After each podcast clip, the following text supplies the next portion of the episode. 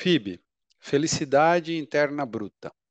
Um novo indicador criado pela ONU em 2012 para medir o nível de desenvolvimento de uma nação lado a lado com o PIB. Isso mesmo, o índice para medir a felicidade e o bem-estar dos cidadãos de um país. Essa história toda começou na década de 70, quando o então rei do Butão, um pequeno país asiático, declarou que não mediria mais a riqueza do seu território por meio do PIB, mas sim pelo FIB. E você, já sorriu hoje para ajudar o seu país a ser um lugar mais interessante de se viver? Fique com a gente e a gente conta já já em que posição o Brasil está nesse ranking de felicidade. Estamos de volta para mais um Debate no Café. Eu sou o Márcio Oliveira. Eu sou o Thiago Pierosi e a nossa convidada de hoje é a Gladys Schwery. É isso. Vamos, vamos fazer um debate bem feliz aqui para a gente ficar feliz no debate no café também. Mas vamos entender um pouquinho como que esse indicador tem entrado nas empresas, tá bom? Tem impactado a vida de todo mundo. Tomamos um café?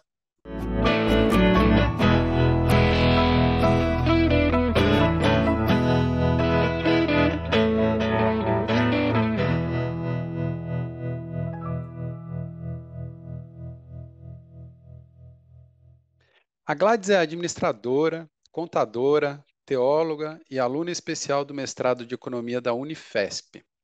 Especialista em gamificação pela FMU de São Paulo, tem 12 anos de experiência nas áreas de administração, contabilidade, compliance e investigações de fraudes corporativas.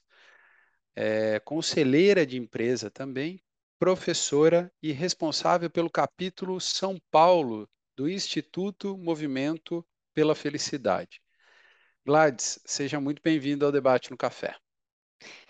Pessoal, muito obrigada. É um prazer enorme estar aqui com vocês e compartilhar um pouquinho desse tema tão relevante que nós vamos conversar hoje. Obrigado, Gladys. E vamos começar então fazendo algo que me deixa feliz, que é tomar café. E tomar café no trabalho é melhor. Então vamos tomar um cafezinho, Sempre melhor. Tintim aqui. Tintim. E para começar, eu queria, queria ver contigo, queria que você tentasse explicar para a gente, para quem está nos ouvindo, nos assistindo aqui, exatamente o que é FIB. Já sabemos, o Thiago falou, nasceu lá no, no Botão. Uh, quais são os indicadores que estão por trás desse FIB? Por que que isso está tá ficando ou está ganhando um pouco mais de relevância para as empresas hoje em dia? Você está também com, uh, com o Instituto, o Movimento para a Felicidade. Então, que movimento é esse? Como que isso está impactando as empresas hoje? E mais, como que ele é medido? Né? O que, que é esse FIB? Como, quais são os indicadores? O que, que está por trás disso? Perfeito, Márcio. Obrigada pelo, por esse espaço e para a gente falar desse tema tão relevante que está tá vindo aí com bastante força para as organizações e, e com a pandemia mostrou como é importante, de fato, cuidar um pouquinho uh, não só da felicidade enfim, da, da, própria pessoa, né, mas da felicidade corporativa e por que, que isso está impactando de fato as, as, organizações. Bom, vamos lá. Vocês já fizeram uma boa introdução e resumiram objetivamente o que, que é o FIB. FIB é felicidade interna bruta, que foi começou na década de 70, efetivamente, com o rei butanês, que ao invés de ele trouxe essa, esse mecanismo, né, com uma série de, de, de, de elementos aí que a gente vai destacar durante, durante a nossa conversa, para falar e para medir, na verdade, né, a, o índice de, e a percepção das pessoas em relação à felicidade é, interna bruta delas naquela região, naquele país. Isso tornou e tomou uma, uma proporção tão grande no mundo que uh, a ONU observou isso e uh, denominou, né, e criou efetivamente até um, um Dia Internacional da Felicidade, né? Isso acontece uh, em março é, o Dia Internacional da Felicidade. Dia 20 de março é, o dia, é comemorado o Dia Internacional da Felicidade. Mas olha só que interessante, né? A partir dessa ideia, né, e desse, desse mecanismo que foi criado pelo rei butanês, outros países começaram a perceber, de fato, o quanto era importante medir esse tipo de indicador. mas não só por uma questão econômica financeira, mas é, econômica social, né? Que vai envolver aí os aspectos emocionais, sociais de uma população. E fazendo agora um recorte, né, para o mundo corporativo, mais uma vez a ONU foi bastante é, pioneira nesse sentido, porque ela começa a perceber o quanto é importante fazer com que as organizações também se comprometam com esses indicadores, esses, esses, esses movimentos todos, porque, afinal de contas, as mesmas pessoas que estão dentro de um país estão dentro das organizações, né? Os impactos gerados dentro de um país é também é possível também fazer dentro de uma organização, obviamente em menor escala, né? Porque as pessoas estão pulverizadas nas companhias, mas é possível fazer. Então, nada mais é do que você desenvolver mecanismos para trazer saúde, bem-estar físico, emocional, social para as pessoas dentro das, dos seus países e também dentro das, das organizações. Claro que hoje já existem é, formas né, e, e, e elementos mais atuais, mais modernos de se medir efetivamente a felicidade interna bruta. E isso veio com, com uma, isso veio com, com muita força, inclusive, até por conta do ESG, né? Da, da, da, da, desse tema, dessa sopa de letrinhas que hoje a gente também tem ouvido tanto, né? Pois é. Mas uh, existem alguns mecanismos para você medir isso. Então, você pode medir dentro das organizações a partir de uma pesquisa. Então, você é, estabelece ali uma série de perguntas, perguntando, é, de fato, olha, como que é o seu dia a dia, como é que é a sua saúde, como é que está é, a sua saúde emocional, sua saúde financeira, né? Porque nem tudo envolve só o emocional e nem tudo também envolve só dinheiro, né?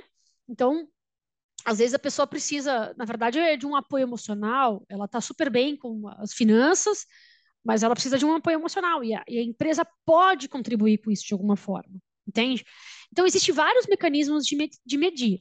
Uma delas é você realmente fazer uma pesquisa, que a gente chama, inclusive, tem muita empresa aí usando o, o próprio NPS, que é o Net Promotion Score, para entender e mensurar algumas, algumas questões é, sobre a, a, a, aquela pessoa dentro daquela organização, fazendo um recorte específico para saúde e bem-estar, que tem muita conexão exatamente com a felicidade interna bruta. Entendi. Não sei se eu respondi, não sei se eu Não, respondi muito. Eu, eu, eu fico só im- imaginando no, no desafio, né, das, das empresas de talvez conseguir medir algo que eventualmente pode ser também, aí você me corrige se estiver errado, mas ah, a empresa, como empresa, pode ter uma ideia para fazer algo, mas talvez a- na prática, no dia a dia, a gente entra para as pessoas, né? As pessoas das empresas que colocam em prática as políticas, que também são pessoas em busca da sua felicidade, vamos dizer assim.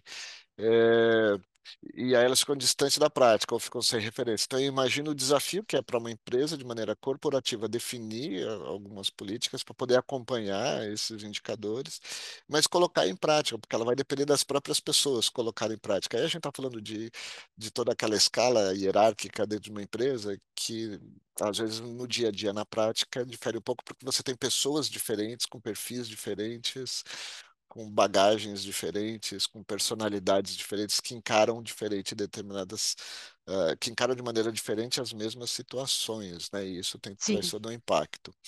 sim. É, uma coisa interessante que eu aprendi, eu, eu acabei não colocando isso, mas é algo bastante importante da minha formação para o FIB. Eu sou certificada pelo Instituto Feliciência em FIB, que é eu consigo estruturar programas de felicidade, e também tem uma certificação muito interessante que é o Chief and Happiness Officer, que é o chefe da felicidade. É muito interessante isso. E aí vale dizer o seguinte: por que, que essa, essa, essa, essa esse novo cargo está surgindo? E por que, que eu me interessei em fazer isso? Nada mais é porque é, você aprende mecanismos, exatamente o que, que vocês tinham perguntado logo no começo você aprende os mecanismos de como é que você vai mensurar a felicidade interna das pessoas, né? E consolidar isso em, em, em dados e fatos para apresentar para as organizações. Então, uma pessoa, uma empresa vem e fala assim: nossa, eu gostaria de implementar um programa de felicidade. Mas espera aí, não é só um programa de felicidade, né? É um programa de felicidade que está atrelado a uma série de elementos, né? de saúde e bem-estar que vão além, né? Que vão muito além de só eu realizar ali uma, uma por exemplo, uma pesquisa de satisfação do cliente interno, por, por exemplo, né? É, Existem é, fundamentos teóricos que precisam ser, ser ratificados e clarificados durante, a, a, durante toda essa jornada, né? E aí eu, eu faço isso, eu dou esse exemplo sempre, por exemplo, ah, felicidade é eu colocar uma mesa de pimbolim, colocar uns games, botar uma cerveja para sexta-feira o pessoal tomar lá no trabalho e tá tudo certo, né? Não é isso, né? Felicidade não é isso. Ela está muito além desse, desse, desse, desse conceito que muitas vezes é o conceito Google, né? Vamos chamar assim, né? Que é se trabalhar numa empresa super descolada, poder ir de shorts e tal, não sei o quê. Mas é mais do que isso. A gente tem é, elementos como satisfação, é, o próprio envolvimento, o engajamento, o flow do colaborador, comprometimento, né? É, é, é, a motivação dele, a satisfação dele. então, todos esses elementos, ou essas palavras-chave, a gente pode dizer, estão atreladas com a felicidade, estão atreladas ao FIB, estão atreladas à felicidade no trabalho, à felicidade corporativa, efetivamente, e tudo isso tem a ver com um programa que é feito, com um programa que é desenvolvido e ele é ongoing. Né? Ele é ongoing por quê? Porque ele começa, ele vai crescendo, ele vai criando corpo, e isso se torna uh, uh, parte da organização. Né? Então, aí, ó, na hora de medir as, alguns indicadores, vai aparecer esse indicador lá. Vai aparecer porque isso vai se tornar parte da estratégia da companhia. E a gente já sabe, e já tem índices, indicadores já muito bem uh, estruturados, que a felicidade dá resultado. Traz resultado financeiro, inclusive. Uh, pois não. Não, eu imagino. E, e Gladys, como que, olhando para as pessoas, né, que, que é quem vai compor, quem vai acabar sendo um colaborador de uma empresa e tudo mais, como incorporar atividades que permitam, e não é só felicidade, né? Acho que aqui a gente fala, acaba falando também de bem-estar de uma maneira geral, né? Como Sim. incorporar isso? Como as pessoas podem fazer para ter uma vida mais feliz, para se sentirem melhor? E quais são os grandes benefícios, né, que a gente acaba tendo, a empresa acaba tendo, é, os impactos que se acaba gerando, tudo isso que você está falando, para as organizações? É, tentando tangibilizar isso daqui. E depois que você responder, eu conto a posição que o Brasil está nesse nosso ranking aí, que quem começou escutando a gente acho que vai querer saber. Perfeito. Olhando para as pessoas, é, ou olhando para esse, esse recorte que você está trazendo, é importante destacar o seguinte, né? Uh, a felicidade, ela não é um, um momento, ela não é um. E eu costumo também usar um exemplo muito interessante, que é o seguinte: sabe aquele êxtase quando você era criança, né? Puxa, vou lá no, no parque, eu vou andar na maior montanha russa do mundo, aquele êxtase, aquela coisa, aquela vontade. E aí, quando passa, você foi no brinquedo, quando passa, aquilo se torna algo mais, mais, uma, mais uma coisa que você fez na sua vida. Aquilo tem um impacto inicial. Então, felicidade, gente, não é um, um momento. Pelo contrário, ele é um estado. Então, quando o colaborador, ele, ele, ele, a pessoa, né, o colaborador, seja o que for, ela está dentro desse estado de felicidade, ela começa a perceber esse estado de felicidade, é, é, é, existe, eu, eu, e essa palavra é muito importante dentro do processo de, de, de qualificação e, e, entendimento do que é a felicidade interna bruta, que é o equilíbrio nem sempre a Gladys vai estar tá super feliz, né? Nem todo dia a gente vai acordar, uhul, super feliz, né? Eu vou trabalhar, vou pegar trânsito e tudo mais. Olha que legal, né? Que felicidade, gente. Não, pelo contrário. Às vezes a gente acorda, a gente acorda pensativo, reflexivo, né? O seu dia vai passando e acontecem coisas que você realmente é, vai, vai ser impactada por aquilo, e o seu humor vai mudando, e etc e tal. Mas o estado de felicidade é, é exatamente como eu falei, é um estado. Então você vai ter picos de momentos de tristeza e tá tudo bem. Tá tudo bem, porque você tem que a gente tem que começar a perceber que esses momentos de tristeza podem inclusive gerar e impulsionar o meu dia seguinte, né? Que nem falam, né? Ansiedade é bom ou ruim? Depende.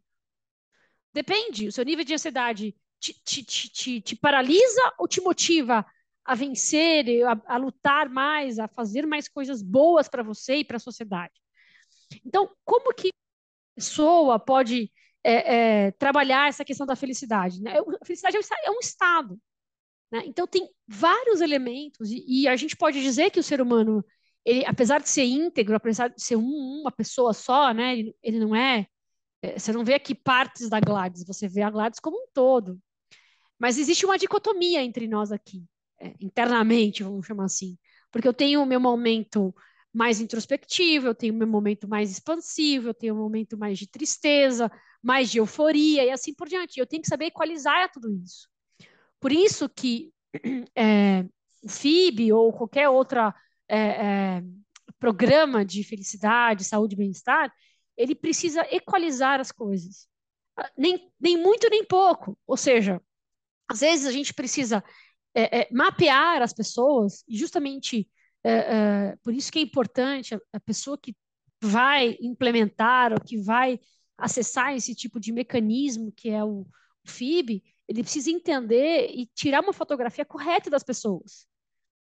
Por que isso é importante? Por que, que uh, saúde e bem-estar é importante e vai potencializar a felicidade corporativa?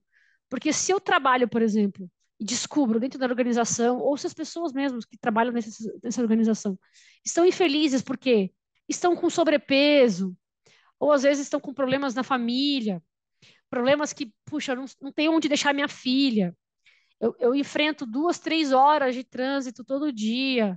Enfim, são elementos que cada um, qualidades que cada um vai ter. E quando se mapeia isso, e mapeia, isso de forma correta, e normalmente isso é feito pelos, pela parte de recursos humanos e tudo mais, área de pessoas nas organizações, o que, que acontece com isso? Ela, ela recebe uma massa de dados e ela vai precisar traduzir isso de alguma forma. Então, por que, que eu falei da obesidade? Em 2018, eu pesava 130 quilos. 130 quilos. Quando você está me vendo aqui, parece que eu não tenho esse peso, né? Eu não tenho mesmo. Eu te conheço pessoalmente, eu... sei que você não tem esse peso. É, então, por quê? Porque eu, porque eu fiz uma cirurgia bariátrica em 2019. Perdi 72 quilos. E isso mudou a minha vida. Mas isso foi, isso foi um programa que eu fui amadurecendo porque uma pessoa na minha família falou assim: olha, vamos trabalhar esse aspecto, porque talvez isso aqui você não esteja enxergando. Como que as organizações podem ajudar as pessoas a enxergarem coisas que muitas vezes elas não, também não estão enxergando? Por exemplo, essa questão da obesidade, essa questão, por exemplo, da boa alimentação, de se você fazer um exercício. É, hoje existem é, programas de, de academias, por exemplo, que você pode ir em qualquer academia a companhia vai pagar uma parte, você paga outra, e você pode usar qualquer, qualquer academia daquela marca, daquela, enfim, daquela rede. Isso é incrível, porque aonde eu estiver, eu posso usar uma academia, por exemplo. E os benefícios da academia. Por que, que isso é importante, né? Por que, que eu estou dizendo isso? Porque eu passei por vários programas de nutricional dentro das organizações, inclusive na minha, numa empresa que eu estava antes de fazer a cirurgia, tinha atividades é, laborais muito interessantes, é, alongamento e tudo mais, mas nunca ninguém pegou para mim e falou assim: nossa, Gladys, você está fora do peso. Será que você não pode pensar em fazer uma dieta? Lógico que eu fazia dieta, né? Fazia um monte de dieta, mas não funcionava. Então, uma pessoa da minha família falou assim: não, vamos pensar em fazer uma cirurgia bariátrica, porque eu acho que faz sentido para você, para você ter saúde, bem-estar e desenvolver todo esse programa, né? E aí foi aí que eu fiz a cirurgia bariátrica. E, gente, depois disso, eu pude participar de outras atividades que eu tinha, eu, que, que eu me impedia de fazer porque eu estava muito obesa dentro da organização. Exemplo, eles criaram um programa de corrida. Eu não podia correr, porque se eu corria, eu passava mal, meu coração acelerava, eu suava, eu me sentia muito cansada, dores e tudo mais. Percebe? Então, um bom mapeamento de como que as pessoas estão hoje, e isso vale também, muito importante dizer, que as organizações precisam ter empatia, uma empatia genuína, e não empatia de tipo, ah, beleza, gente, programa de diversidade. Não, empatia genuína, porque São essas pessoas, essas pessoas que são a força motriz da organização e que trazem para a organização, pelo menos deveriam, resultados. Então, se eu olho com um olhar mais empático e genuíno de que, poxa, essas pessoas precisam realmente ser cuidadas, né, na sua totalidade, saúde, bem-estar emocional, segurança psicológica, ter espaço para falar sobre determinados assuntos. Exemplo, a própria obesidade ou a maternidade, que muitas vezes é, é, é, a mulher que trabalha, que tem filhos, tem muito medo, de repente, de voltar ao trabalho achando que vai perder o trabalho. Né? Então, isso também abarca um programa de felicidade.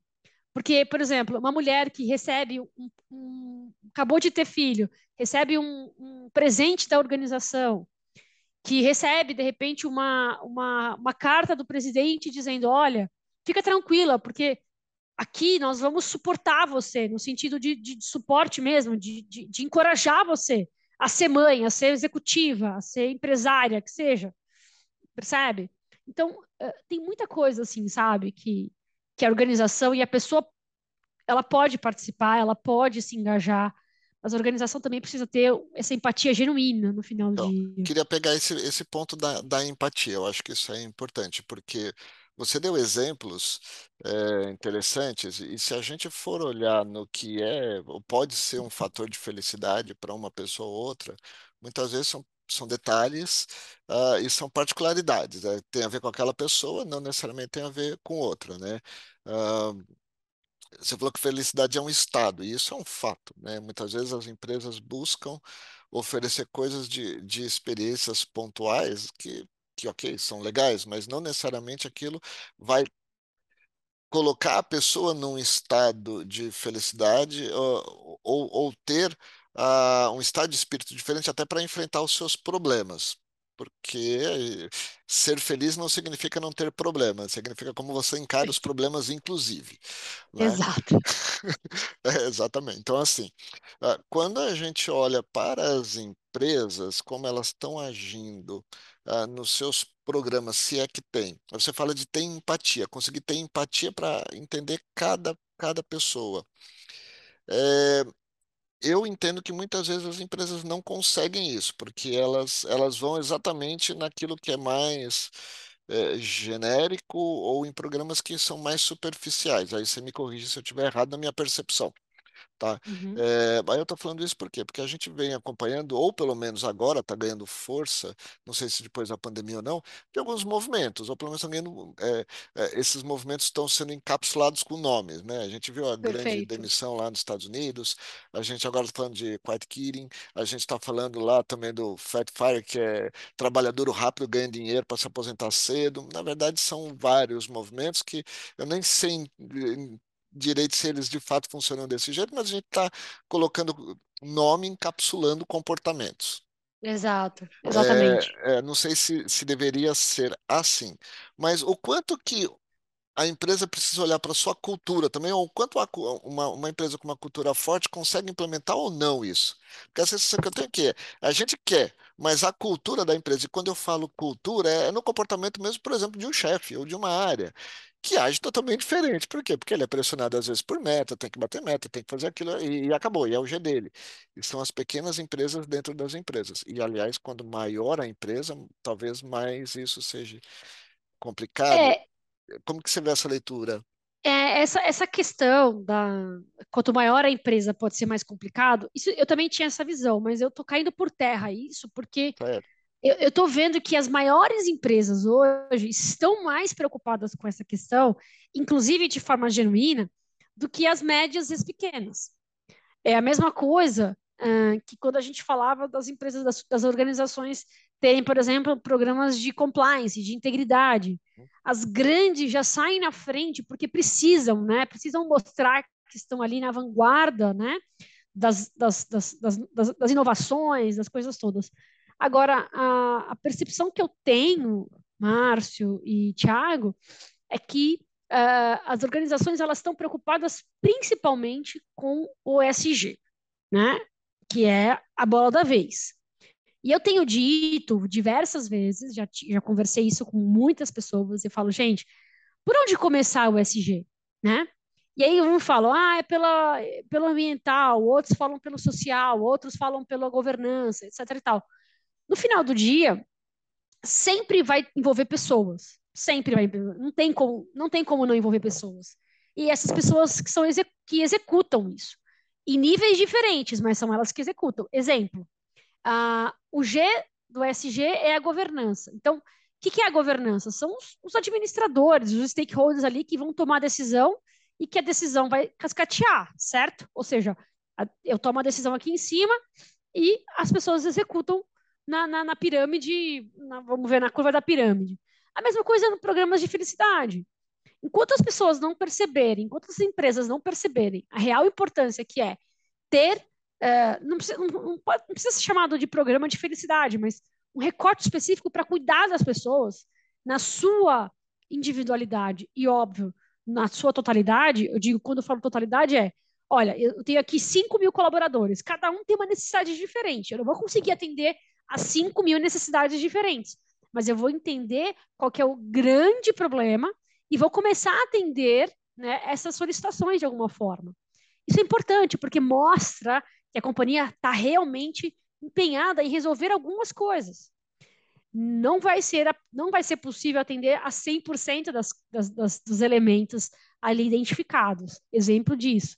Quando eu faço uma avaliação, percebo que tem 15, 20, 30 questões ali que preocupam as pessoas. Vamos fazer um recorte de novo da pandemia? Em 2021, em 2020, 2020, o que aconteceu? Uma explosão de doença de saúde mental, né? As pessoas começaram, e aí você falou das, dos grandes movimentos, agora, não só nos Estados Unidos, mas no Brasil, está vindo um movimento chamado a grande renúncia, que é, eu não quero mais trabalhar nessa companhia, eu não quero trabalhar mais assim, né? As empresas, as pessoas estão se demitindo por opção e não porque foram demitidos. Olha só que coisa louca, né? Quando que isso aconteceria na, na, no, no, século passado, por exemplo? Então elas escolhem ter qualidade de vida, elas escolhem aonde elas querem trabalhar. E aí é interessante porque assim você faz entrevista com as pessoas e a pessoa, a primeira coisa que a pessoa fala é a seguinte: Ah, tem trabalho remoto? Ela nem pergunta o salário, né? Ela não pergunta os benefícios, ela pergunta se tem um trabalho remoto. Olha que coisa doida, né? A gente inverteu várias coisas. Mas está tudo bem, porque a gente passou por um, um problema muito sério e as pessoas estão querendo qualidade de vida, estão querendo estar com as suas famílias, querendo é, é, ter é, é, é, é ambientes diversos, experiências novas. Né? Por exemplo, eu tenho um amigo que está em Portugal e trabalhando no Brasil, para o Brasil. Está tudo bem desde que ele se adapte ali o horário, etc., tá tudo certo, né? E aí as, as organizações, eu vejo que as grandes organizações, as grandes mesmo, as, as empresas de capital aberto, as empresas que faturam ali acima de um bi, estão preocupadas com as pessoas, porque são elas que de fato movem, né? Movem essa, essa roda, né? Fazem essa roda girar efetivamente. E se elas não estiverem bem, como é que faz, né? Como é que eu consigo repor um recurso, por exemplo, que é um recurso extremamente necessário para a minha operação? Ele vai embora, ou ele está com burnout, ou ele tem uma doença que, que, que uma crise de ansiedade resolve pedir demissão. Como é que faz? Então, se as companhias não, não, não olharam para isso e, e, e, não começarem a olhar de fato, ah, as pessoas vão fazer o que está acontecendo agora, a grande renúncia.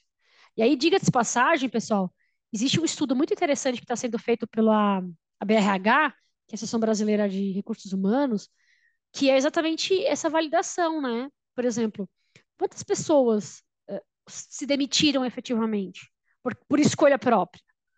Um percentual significativo, e essa pesquisa aí está tá, tá para sair, ou se já não saiu, se não me engano, é, então, assim, é, é, é, esses números são interessantes porque, poxa, mostra que nós estamos em, em outro patamar, em outro momento da, da sociedade, e a gente precisa cuidar disso. Gladys, eu vou devolver a pergunta para você, porque era uma das coisas que, enquanto vocês conversavam aí, eu fiquei curioso, né? Você deu o teu exemplo de obesidade, é, existem outros é, tantos que podem surgir nessas pesquisas, né? Podemos falar de raça, podemos falar de orientação sexual, a gente pode falar, acho que é, nacionalidade, né, que você falou, de repente teu amigo está né, morando lá em Portugal, mas trabalha para o Brasil. Existem diversos temas, né, que podem ser identificados através dessas pesquisas. E, e, e, eu acho que tem um tema que é tabu, que são as doenças é, psicológicas, que foi que você puxou, né? Um burnout, uma síndrome do pânico, uma depressão, que foram e ainda são temas tabus, né? É, e aí eu vou te devolver como que as, pessoas, as empresas estão lidando com as pessoas que têm esses problemas, não essas dificuldades, é, doenças psicológicas, mas também outras, né? Que elas não se sentem inseridas, consequentemente, não se sentem à vontade e, no meu entendimento, produzem menos, né, em função de tudo isso. Olha, é, essa pergunta é bem interessante. Eu puxei aqui um dos arquivos que eu tenho, é, que, é uma pesquisa de 20, 20 perguntas da OMS. É, e aí, é, são 20 perguntas muito relacionadas à, pessoa, então se ela tem dor de cabeça, se ela se sente mal, se ela come mal, se ela se assusta com facilidade, se ela tem tremores nas mãos, se ela se sente nervosa, se ela tem má digestão. Olha só o nível de perguntas, que interessante, né? E aí, a, a, o resultado da pesquisa é, se, você, se esses resultados forem maior que 7, maior ou igual a sete perguntas as sete respostas positivas, que seria o sim ou não, né, há um indicativo, por exemplo, de sofrimento mental. Isso é uma pesquisa que é uma pesquisa básica, padrão da OMS, Organizações é, Mundial da Saúde, tá? Isso é muito interessante, por quê? Não, a, a, a, a companhia, na hora que ela faz esse grande assessment, ou essa, essa grande fotografia, ela precisa dar segurança psicológica para que um executivo de alto nível, ou até mesmo o cara que está passando graxa na, na, na, na, máquina, possa responder essa pergunta de forma uh, tranquila. Quando eu falo tranquila, é que ela possa ser um ambiente seguro ali para ela, de que ao responder que, olha, eu tenho dor de cabeça, eu não me, não me alimento bem, eu, eu não durmo bem. Ela não vai pegar essa, esse resultado e vai divulgar para a companhia toda, ou é, é, esses resultados vão ser vazados, ou passar para uma para o superior direto, enfim, para que, ah, vamos conversar aqui. Não, vai ter uma, uma, uma assessment, vai ter uma fotografia geral dessa companhia e vai ser feito um plano, um estudo para isso. Poxa, se mais de 50% da nossa, das nossas pessoas aqui se sentem assim, alguma coisa está de errado. É a liderança? São os programas da companhia? É, é alguma coisa que a, que a, companhia não está enxergando o que está acontecendo? Exemplo, é, assédio moral ah, em função desse tipo de, de doença que surgiu, aconteceu de um monte, de um monte de, durante a pandemia. Ah, isso é frescura. Será que é frescura? Será que meu colaborador que trabalha 12, 13 horas ali dentro de um computador, olhando para a tela o dia inteiro, né? É, o dia inteiro até que é, não é assim, mas assim, sem algumas pausas, sem algumas, né, alguns momentos de café ali e tudo mais, Sim. será que é, é, é frescura, gente? Ou realmente eu preciso avaliar isso? Tem perguntas assim, você tem choro, você tem um choro uh, fácil? Uma pergunta que também está aqui na, na, na, no questionário da OMS. O que, que é o choro fácil? A pessoa começa, tá tudo bem com você? Quando você pergunta isso, a pessoa já começa a chorar. Será que eu não tenho um estado de depressão aqui se iniciando, ou até mesmo mais profundo e a gente não está sabendo?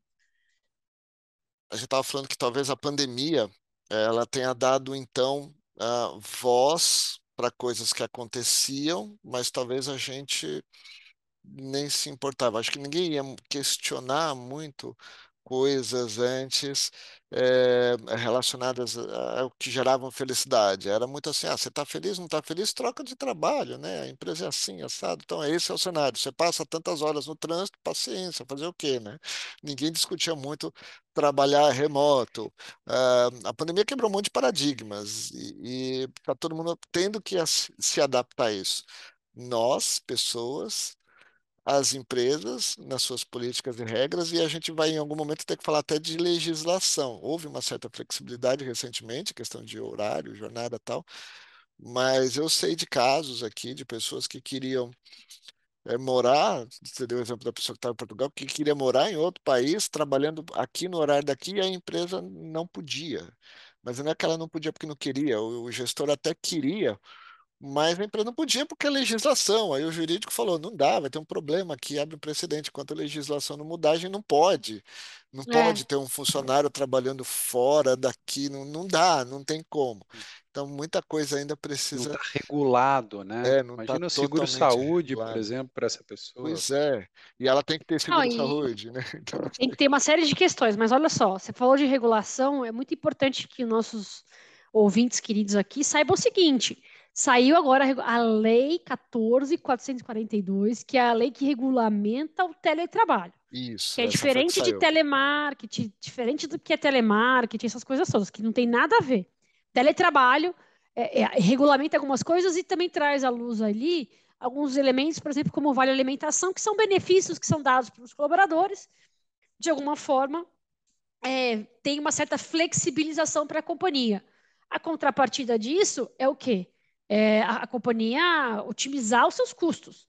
Faz sentido você continuar pagando, por exemplo, um benefício como o Vale Transporte se 50% do seu corpo diretivo ou executivo não trabalha mais presencialmente? Não faz. Então, gera uma certa economia para a companhia.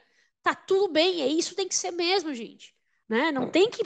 Não tem, não tem, não tem por que se pagar esse, esse, esse benefício se a gente não está usando. Claro, uh, esse é um ponto. Mas, por outro lado, as organizações também precisam se adequar aos novos mecanismos. O que, que são esses novos mecanismos? Poxa, o colaborador está em casa, está usando internet, está usando todos os elementos da casa dele. A organização precisa entender como é que vai ser aí essa adequação para uh, para dar ali ferramentas para os seus colaboradores de fato executarem as suas atividades. Esse é um ponto. E o outro ponto é em que medida a organização, mesmo que o colaborador distante da organização, não tem mais aquele tete a tete, né, com com gestor, reunião de equipe, etc. e tal, como que ela vai capturar uma potencial é, identificação de problemas de saúde e bem-estar que aqueles colaboradores vão, vão ter? Então, vai, vai exigir, já está exigindo isso das pessoas é, que trabalham com recursos humanos, que são os BPs, né, os business, partners das, das, das áreas, né, das, das divisões, uma atenção muito maior em relação à, à percepção disso, sabe? Então, gente, é um trabalho muito difícil, mas ao mesmo tempo é um trabalho muito gratificante, porque, poxa, você poder contribuir com a vida de uma pessoa que está passando por um problema psicológico, por potencial burnout, etc. e tal, é, e você identificar isso rapidamente e tomar ações rápidas, né, assertivas, não tem preço, né, porque aquele colaborador vai se sentir, não tenha dúvidas, valorizado, né, e ele na hora de tomar uma decisão, ah, eu fico ou saio da companhia, né, e, e pior, se ele for um colaborador estratégico, por exemplo, um diretor executivo, uma pessoa que tenha algum, alguma questão mais operacional que seja relevante, gente, isso é fator decisório, inclusive, sabe? Então, é um programa interessantíssimo para as organizações observarem, é uma forma muito importante de você valorizar os colaboradores, né? A, a, a, depender de legislação e assim por diante, claro, programas de felicidade, saúde e bem-estar não são regulados. Companhia faz porque é um, é um fator motivacional, um fator de você, é, inclusive, de muitas benesses, efetivamente. Mas isso não, não é regulado, isso não é obrigatório, né? Mas isso é um plus. E a companhia percebe isso, as organizações perceberam isso. E isso tem, tem, tem vindo né, como realmente uma, uma, uma, uma um mecanismo de você até. É, é, como é que é o termo que a gente usa? De você reter pessoas estratégicas na companhia. Né? Então, isso é muito interessante. É, de uma certa maneira, acho que as, as empresas acabam colocando isso como esse, esse plus que você comenta, porque elas entendem que tem um benefício para ela de volta, né? A pessoa que se sente melhor vai render mais, vai solucionar melhor os problemas.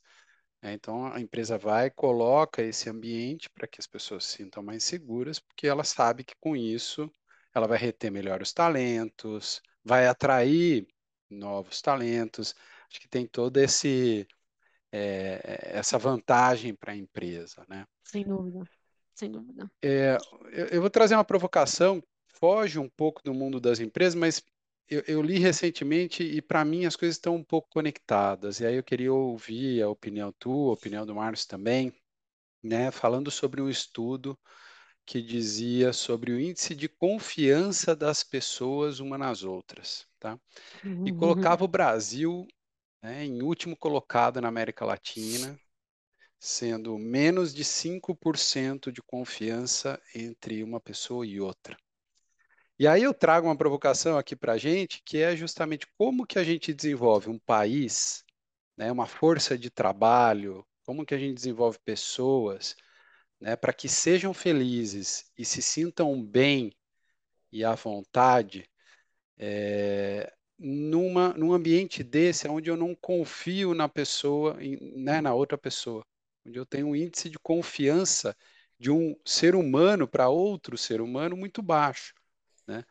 O Brasil está na posição 38 do ranking de felicidade, é, e nos últimos anos, no pós-pandemia, a gente perdeu duas posições. A gente estava na posição 36, caímos para a posição 38. E certamente né? Um, do, um, um dos fatores que se mede no FIB é essa questão das pessoas confiando em pessoas. Né? Então, como que a gente consegue trabalhar um país que tem um índice tão baixo de confiança entre as pessoas? Eu queria deixar um pouco essa provocação e escutar vocês aí também. É, eu, eu, eu, percebo que assim é, é um, é um, é um, é um, é um, é um problema porque assim, as pessoas não confiarem, não poderem confiar umas nas outras, significa que eu não posso deixar, eu eh, não confio deixar meu filho com vocês, por exemplo, né? Que é meu maior bem, por exemplo. Não confio é... no troco que você vai me dar no restaurante. Exato, né? É... Não confio se eu posso mandar a informação ou não. Exatamente, exatamente. Então, é um problema muito sério, porque o, o Brasil em si, por estar nesse ranking, por exemplo, uma posição ruim, Existe outro ranking também que o Brasil caiu várias posições, que é o índice de percepção da corrupção, por exemplo, que é feito pela Transparência Internacional é, no mundo. Né? Eu não me lembro agora qual que é o ranking. Acabou de sair recentemente o, o indicador. Agora eu não vou me lembrar a posição do Brasil. Eu sei que ela caiu duas ou três posições. Isso é um outro fator também, né?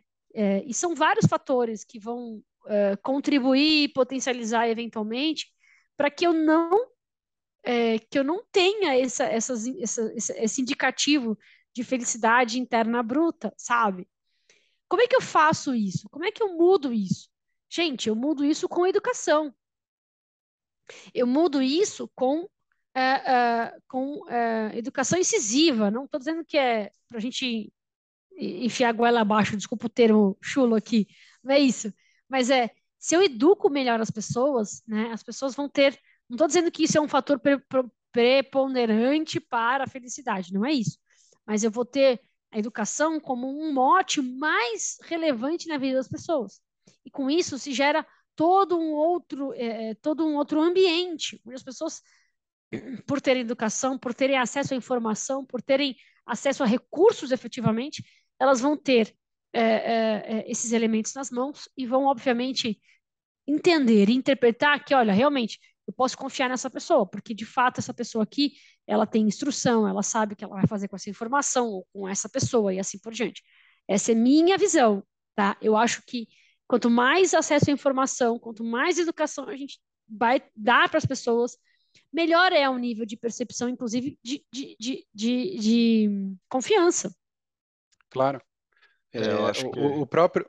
Fala, Márcio. Não, você vai falar que a educação aqui. ela é pilar para várias coisas, né? Hum. É, na evolução de uma sociedade. E tá falando, o Tiago trouxe essa de confiar nas pessoas. A gente lembra aqui, como pais, ou quando a gente era criança, né? Uma das primeiras coisas que você ensina para seu filho: ó, não fala com estranhos, ó, não confia no fulano, ó, não sai, né? Com uma, com uma pessoa que você não conhece. Então. A gente já ensina desde cedo a tomar, no sentido de tomar cuidado, né? E de fato isso tem que ter mesmo, mas você já vai com o mindset de desconfiar de todo mundo, né? De não confiar. Já desde é. cedo, isso vai crescendo, vai ficando assim. Sim. Você comentou da, da percepção de corrupção e é um dos seis fatores que compõem o FIB, né, Gladys? A percepção de corrupção, a generosidade, a, a liberdade de você liberdade de escolha, né? Um país que tem uma ditadura, por exemplo, não não permite Exato. isso, né? É, a expectativa de vida é outra, né? Quando você nasce, qual é a sua expectativa de vida? Esse suporte social, que é essa confiança que existe, né? Entre as pessoas e também, obviamente, tem o, o, o PIB dentro de tudo isso, né? Ajudando sim, a fazer essa sim. composição do, do FIB como um todo. É, por é. exemplo, uma coisa que a gente não fala tanto, mas é uma coisa que é extremamente interessante e, e que está atrelada, inclusive, ao PIB. Por exemplo, que é o, o tem um indicador no, no, Brasil e no mundo também, que é, por exemplo, é, quantas vezes você se alimenta por dia? Normalmente a gente faz algumas refeições, né? O café da manhã, é, o almoço, entre às vezes o café da manhã você faz um lanche, alguma coisa assim. Mas, gente, tem gente que não consegue ter segurança alimentar. E aí você não, você come uma vez por dia, né? Então, isso também está atrelado ao, ao, ao FIB, porque você trazer essa segurança alimentar também para as pessoas, para um país, é extremamente interessante, importante, relevante, necessário, né? Então, a gente tem aqueles indicadores lá do Fome Zero e tudo mais, que já caiu por terra, né, inclusive. Mas, a parte disso, né, a gente precisa levar em consideração que também a, a saúde, a saúde, é, a segurança alimentar também é um elemento importante. É, só lembrar da pirâmide de Maslow, né?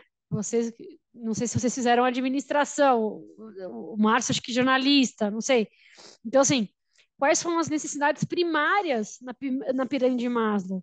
Segurança, moradia, alimentação, né, é, diversão, é, socialização, né, que fala e tudo mais. O resto são patamares diferentes. Esses dias eu fiz uma reflexão bem importante, e aí foi uma coisa que assim, até gerou uma certa discussão entre eu e uma pessoa. As pessoas que ficam ali morando debaixo da ponte, elas estão ali porque elas querem ou porque é uma condição que foi imposta de fato a elas? Gente, depende. Depende, muitas estão ali porque é uma condição que foi imposta, né? Isso a sociedade veio empurrando, veio empurrando, empurrando, e elas estão ali por questões, efetivamente, porque não conseguem sair de lá. Aí é uma série de consequências, uma série de coisas. Se você perguntar para elas se são felizes, obviamente elas vão dizer assim: não, não sou feliz, porque eu não tenho moradia. Mas tem outros aspectos ali que ela, se você perguntar para sobre a sua família, sobre você ali com o seu filho, porque às vezes a pessoa mora debaixo da ponte, mora debaixo de um, de um lugar ali ermo, horrível, mas está ali com o marido, com o filho, não sei o quê, e estão ali conversando, batendo papo, como se nada tivesse acontecendo, sabe? É um negócio muito louco, muito dicotômico de fato, porque a pessoa não tem um lugar para morar, mas ao, ao, mesmo tempo ela está ali conversando com o marido, sorrindo, conversando com o filho, dando comida para o filho, dando para o filho. E eu falo, gente, será que essa pessoa está feliz porque está ali? Óbvio que não, né? A nossa percepção é muito, é muito, é muito bagunçado tudo isso. Mas o que, que eu quero trazer de reflexão aqui, na verdade, é que a gente, a percepção de felicidade para mim é uma coisa, para você é outra. Às vezes, não ter um local fixo para morar não é o que vai fazer com que aquela pessoa seja feliz, efetivamente. Mas estar com uma pessoa ou é, conviver com uma pessoa, ter uma família, uh, para você pode ser outra coisa. É verdade, claro né? que, claro que aquelas condições são condições horríveis, né? Análogas ali à, à pobreza, à miséria, e ninguém quer ter essas condições, e nada disso faz a pessoa feliz, é óbvio. Eu não estou dizendo que a miséria e a pobreza trazem a felicidade, pelo contrário. Mas eu fico pensando como que aquela pessoa chegou até ali. E como que a gente também pode mudar a vida daquela pessoa? E não é falando, ah, você precisa ser feliz, você precisa de uma casa, vai para um lugar, o governo É, pode te dar nada Eu, disso. eu acho que a gente precisa, inclusive, separar um pouco disso, né, de, da parte social, né, de dar condições sociais mínimas que sejam, que se defina que o que é o mínimo para o ser, que a pessoa como ser humano, né, de condições de saúde, de moradia, de educação, o mínimo necessário, né, que eh, como país a gente não faz, muitos países não fazem, dá a condição do que gera a felicidade, porque às vezes ter muito também não gera felicidade. Vide Não, aí um monte de alto executivo morando nas suas coberturas, as suas famílias e ganhando super bem e tristes, entendeu?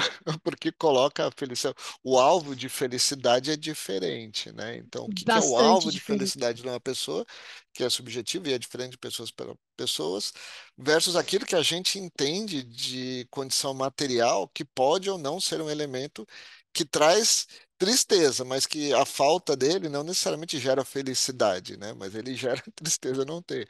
Mas que cada um encara de uma maneira diferente. Mas um- uma responsabilidade não, não tira a outra, né? Não, não. E é, é uma discussão complexa, eu não quero nem entrar aqui em discussões É, nesse sentido, mas assim, é, é- é mais uma reflexão que a gente tem que fazer. Puxa, a condição dela é, é péssima, é ruim, mas ela tá com aquelas pessoas e aquilo ali dá felicidade para ela naquele momento, naquele, naquele, naquele estado de felicidade. Puxa, que coisa doida, né? E as organizações não são diferentes. A gente precisa olhar e ter um olhar muito criterioso e pessoas, por exemplo, pessoas que sejam realmente e verdadeiramente genuínas nesse sentido, de olhar para um colaborador que está, de repente, numa reunião como essa, numa, numa, numa call, numa videoconferência, e está ali, triste, cabisbaixo. Poxa, você não é assim. O que está acontecendo? Chama para conversar. Essa percepção precisa existir, pontual, que seja, mas muito é, é, é muito disso a responsabilidade das, das organizações. é, a gente volta para aquilo que você falou no começo da empatia, né?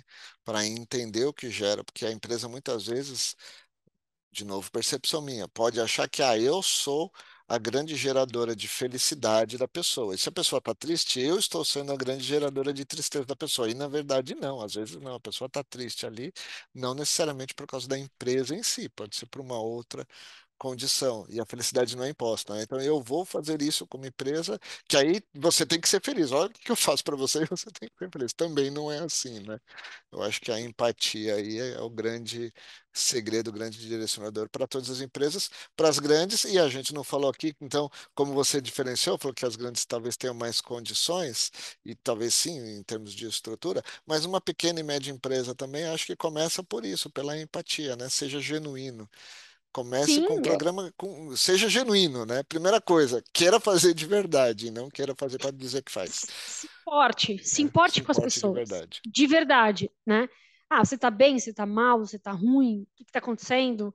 Né? Faça essa análise, de fato, é, é, bastante significativa, porque senão vai ser mais um programa, e o programa de felicidade não é um programa que tem começo, meio e fim, pelo contrário, ele é ongoing, ou seja, você começa e, e ele tem que rodar naturalmente, sabe? Ele tem que, ele, ele tem que viver, isso tem que ser vivo dentro da organização. Perfeito. Eu vou ter que interromper aqui, tá muito bom, mas nosso tempo está estourando por aqui. É, Caramba! eu, eu, eu já vou deixar meu agradecimento, Gladys, foi muito bom te ouvir, ouvir tua opinião, é, saber um pouco mais sobre esse FIB. É, obrigado pela tua participação. Te deixo aqui para suas palavras finais e depois o Márcio faz o fechamento aí para a gente. E aproveitar, né, quem seguiu a gente até agora, segue, né, nos acompanhou aqui, segue a gente no YouTube, no LinkedIn, na plataforma de podcast, se você estiver nos ouvindo, segue a gente por aí, deixa comentário, compartilha, faz sempre bem aqui para o canal. Obrigado, Gladys. Imagina, eu que agradeço, Márcio, Thiago, pela oportunidade de compartilhar. É, eu sei que eu falo bastante, desculpa, mas é, é, extremamente importante a gente divulgar e disseminar isso. Só queria dar cinco minutinhos, dois minutinhos para falar um pouquinho sobre o IMF, que é o Instituto Movimento pela Felicidade, da qual eu sou diretora, responsável aqui pelo capítulo São Paulo, e nosso objetivo é exatamente isso: disseminar uma cultura de felicidade nas organizações e para as organizações, né? A gente sabe que uma organização mais feliz traz resultados mais, mais abrangentes, maiores, mais significativos, não só para os stakeholders, os interessados, mas para a sociedade. Devolve coisas para a sociedade. Isso é importante. E eu penso que isso está muito também atrelado ao ESG, como a gente veio falando aqui, né? É, é, é, é, tornar um negócio muito mais sustentável, e quando eu falo sustentável, não é sustentável verde, né? Abraçar árvore, não é isso. Mas é sustentável no seu modelo, porque você precisa de pessoas, e pessoas felizes rendem mais, são mais atrativas, são mais engajadas, são mais é, é, é, determinadas ao, aos objetivos da companhia, aos objetivos da sociedade, e isso reflete tanto na sociedade como nas empresas. Lembrando que não dá para a gente dividir sociedade e empresa, apesar da gente fazer isso com, né, é, naturalmente, as pessoas que estão na sociedade são as pessoas que estão na empresa. Como é que se divide isso? Não existe isso. Então, eu preciso cuidar dessas pessoas e cuidar das organizações. É isso aí. Para quem quiser saber mais sobre IMF São Capítulo São Paulo, pode me acessar aí junto com os meninos, que eles vão, com certeza, vão direcionar isso para a gente. Obrigado, Gladys. A gente vai deixar na descrição dos vídeos aqui, você vai encontrar todos os links do Instituto, da Gladys, no LinkedIn, poder entrar em contato. Obrigado para você, Gladys, trouxe um pouco mais de felicidade para a gente. Eu queria falar Aê. sobre isso. Você deu uma aula aqui, muito bom. É, de fato, essa última fala das empresas, sociedades, eu costumo sempre falar que as empresas têm, quando elas são constituídas, elas fazem um contrato social, que é registrado nos órgãos públicos. O contrato social é um contrato com a sociedade. É. Então, as empresas têm um papel social primeiro, antes de gerar lucro para si. Né? Ela gera lucro para si cumprindo um papel social. Então, é, que seja gerar felicidade para várias pessoas, não só para os acionistas. É, mas obrigado, obrigado para você também que nos acompanhou até aqui e até o próximo debate no café.